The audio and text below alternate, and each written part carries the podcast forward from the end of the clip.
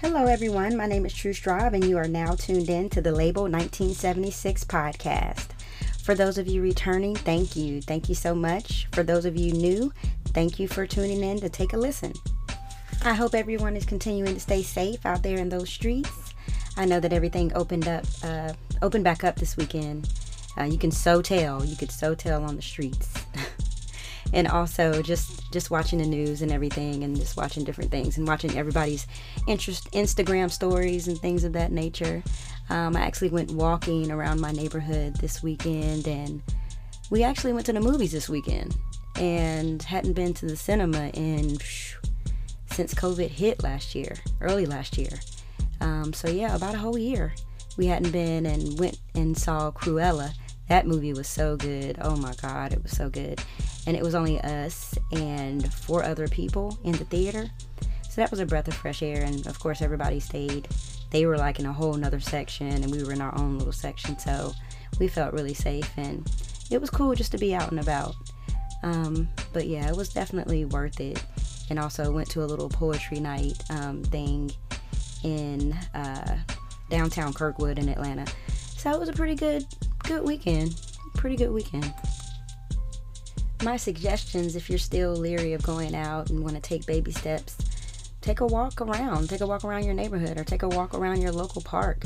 I know a lot of places have like local neighborhood parks or local just um, baseball fields or uh, soccer fields or nature trails. That's always really good because everybody's pretty much separated and on their own side of the little lane if there happens to be like a sidewalk or people have been really um, conscious of staying on their sides um, so that's a really good thing. And then also, I've picked up a little bit of a green thumb and kind of been going to like nurseries, different nurseries, and that's not expensive at all. Actually, a lot of plants are on sale for about one to five dollars, and you can start your little garden and just be outside and just pick up a new hobby that you may not know that you like, or something like that. Go outside, sit in the grass, and read a book things like that. But I would definitely say, you know, just start getting out. I'm not saying don't wear your mask if you feel uncomfortable in a place, but just start getting back out if you're going a little bit stir crazy. Because I know I was initially, and now I just feel a lot better about it. But I'm still not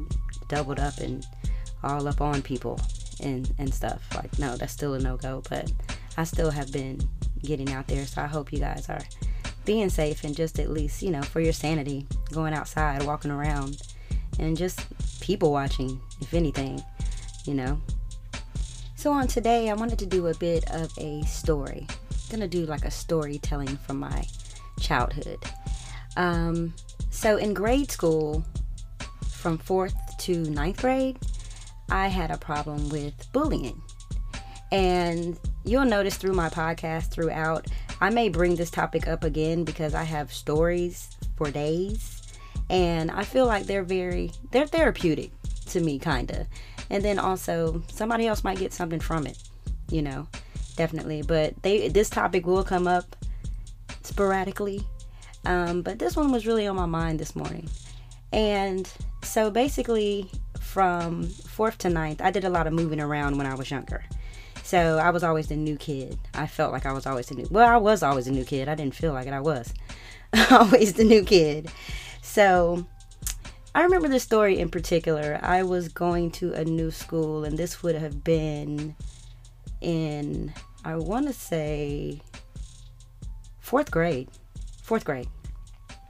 So in fourth grade, and my mom at the time, we had just moved to this new neighborhood, and you know, just always being the new girl, you don't have friends. You just don't because if there's never like a you're not anchored anywhere, you're forever going to be the new girl. So you're always starting over. You're always trying to fit in, you're always trying to be nice, you're always trying to kind of not really be seen for real. So for me, like like I said, I've always been short. I just always have. I think I stopped growing in 7th grade. for real. I stopped going growing in 7th grade, but about in 4th, I'm sure I was a good like 4 9. I'm sure I was. Um, but I've just always been small, so to me, I've just always been what I feel like, you know, between four nine and five foot. And um, so this school in particular, um, I had went to a few schools before where I remembered some of the friends or some of the girls or whatever. So this one in particular, I was, you know, in back in the day when the teacher would bring you in, she would introduce you to the whole class. So I get into class and they're like, class, we have a new student. And I went by my middle name in, in, in grade school. So they're like, we have a new student. And um, I want everybody in class to say hello to her. So everybody in class is like, hello, whatever.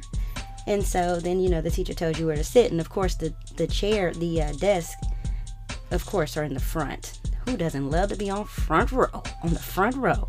You might love to be on front rows in concerts these days, but you don't want to be on the front row in school because you can't see what's behind you. You can't, you know, if you hear snickering or talking and stuff, if you want to be in the thick of it, you're in the front row. And then the teacher's all in your face. You can't really do do too much with the first row. You know, unless you're the brown noser that wants to answer all the questions or has the answers to all the questions. Now me trying to camouflage to my into my desk. I didn't have all the answers. I'm just in here like having anxiety now that I know that that's what that was. Having anxiety just being the new girl trying to feel my surroundings, you know. I just want to be a turtle. I just want to hide really quick and just get these lessons and keep it pushing. Um, and also, I was walking to school at this particular school. It was like right around the corner from from the crib. So, um, get into class and like I said, everybody's just like, hey, you know, hey, hey, hey, and stuff like that. And um, this one, one little boy was like, he liked my jacket. And at this particular time, I had like a really like just obsessed with strawberry shortcake. And so back in the day, um, like one of my mom's boyfriends, he would, well, my mom's boyfriend at the time, he was going overseas to Korea a lot because like in, in from Fayette, being from Fayetteville, Fort Bragg is right beside um, Fayetteville. So typically, a lot of people know Fayetteville from Fort Bragg. So um, him being in the service, he would go. He just came back from Korea, so he bought me this brand new, uh, like bomber type coat, and it had the hood on the back. And then these hoods, they would zip down in the middle uh, from the hood, so you could like wear it flat on your back or across the top and it was pink and it had my name on the front of it. It had strawberry shortcake's face embroidered in the back. I was killing them, killing them in fourth grade, you know, and thinking I looked like something and all these things. So you just, you know, you feel pride in how you dress. And my mom always just dressed me up. And so just was always just that, that chick um, from a young age like that in my mind, you know. Well, from what my mom told me, you know. So we're in class and um, say hey to everybody or whatever. And I had noticed this one young lady that I had seen before in my other school when I was in third grade. And she was taller. I promise you, this girl was a good. She was a good like five seven in fourth grade. I don't care what nobody says. She was whatever, and um, her name was Nikki D. I will never forget, and this will be the co- the podcast, ma'am, that everybody name get called out on that ever tried it. It just will. I'm sorry. Um, but I'm sure that wasn't her real name or whatever because I don't even remember her last name. It was just Nikki D. So, hey, I'm sure there's a lot of Nikki D's. Who knows? So um, she's like, hey, I like your jacket. And I'm like, oh, thank you. You know, I'm feeling snazzy. And uh, so the teacher leaves class. And whenever she leaves the class, I hear like girls snickering in back of me. So it's like um, these girls, and then they're like, somebody in here thinks they're cute. And so I'm like, oh, because I'm thinking, you know, it's not me because she just spoke to me, and then, you know, I'm like, who's the chick that thinks she cute or whatever? I'm looking around, looking around. Everybody's just like staring at me. And I'm like, okay, well, what's happening? I don't really get what's happening. And from there, and from there, I'm basically just, my stomach's just starting to hurt and I'm just starting to sweat. And I'm just like, I have no idea what's really going on. So at this point, like in school back then, we would have recess because we would stay in one class the whole time. I know I'm kind of telling my age, but we would stay in class the whole whole day in that one class. That it wasn't like homeroom, first period, second period type of thing. Your teacher was your teacher, like for the whole day. So um, this is your class. These are your classmates. These are who you deal with every day, all day.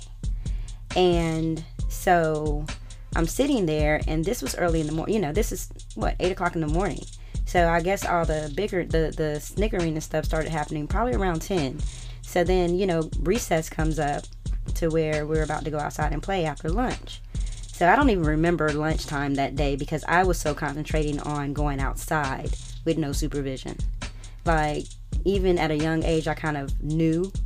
I've kind of always been kind of intuitive to get ready. I, I, I, I think that's why, even as an adult, I stay ready. You know, because if you stay ready, you ain't got to get ready. So I've just always had that mentality. Um, so we get uh, released for recess. So we go outside and stuff, and we're all playing. We're playing kickball. That's when kickball was like really big. And we're playing kickball, picking teams and stuff. Since I'm the new girl, again, I get picked last, and plus I'm small, so nobody know me. They don't know my skills. They don't know if I can kick a ball and run to base to base. You know, you just don't know because you don't know me. So I get picked last or whatever, and we're on two different teams. So Nikki D is on the other team with all the other bigger gorillas, and then me and the little, little kids on the other team. So, um, you know, playing kickball or whatever like that, and we're winning. Like the small people are winning. And so I uh, kicked the ball outside of the fence, and I ended up being able to run all the way back to, for you know, back to home base. So I get to home base, everybody's mad, and she proceeds to put me in the headlock. Now, mind you, I'm 4'9, my hair is done, got this hot jacket on, and it's hot outside because I don't want to put the jacket down because it's my most prized possession at this point. And then it's pink, and I'm not getting it in this red mud, red dirt. And so I just have it on. So all this is going on, and this girl puts me in the headlock. And she didn't have one ounce of deodorant on at all and she's sweaty because as i said she's five seven in fourth grade. So i'm crying trying to get um, out from under her arm or whatever. It's funny now in retrospect but believe me it was the most terrifying thing. It was just terrifying because you can't really fight, can't really be fighting a grown-ass woman in fourth grade you know what I'm saying? And I'm just like, it was just out of the blue, and she was just bullying me. It was just, it was just for no reason, like no reason at all, other than I'm the new girl, and I'm just, I'm just it. I, you, I'm just the one. You know. So the teacher came out, and she finally released me or whatever, and having to go back into class and sit down for another what three hours until class is over at three, and humiliated my jacket got dirty anyway. My hair is all sweaty because I think I was getting a per- what wasn't even perms back then. I think I was getting uh my hair straight and combed. So I'm hot, sweating. My hair is like frazzled. My jacket is dirty. I'm humiliated. I feel like a herb. It was just a horrible, horrible. This is my first freaking day. So then I have to walk home by myself. So I'm walking home. I'm just upset the whole day. And I don't even remember, honestly, like if she got in trouble from school or, you know, what happened right then because I think mentally I was just trying to get through the day to just go home. So I go home, my mom's at home. She's like, What happened? What happened? So I'm crying through like boogers and tears trying to tell her what happened.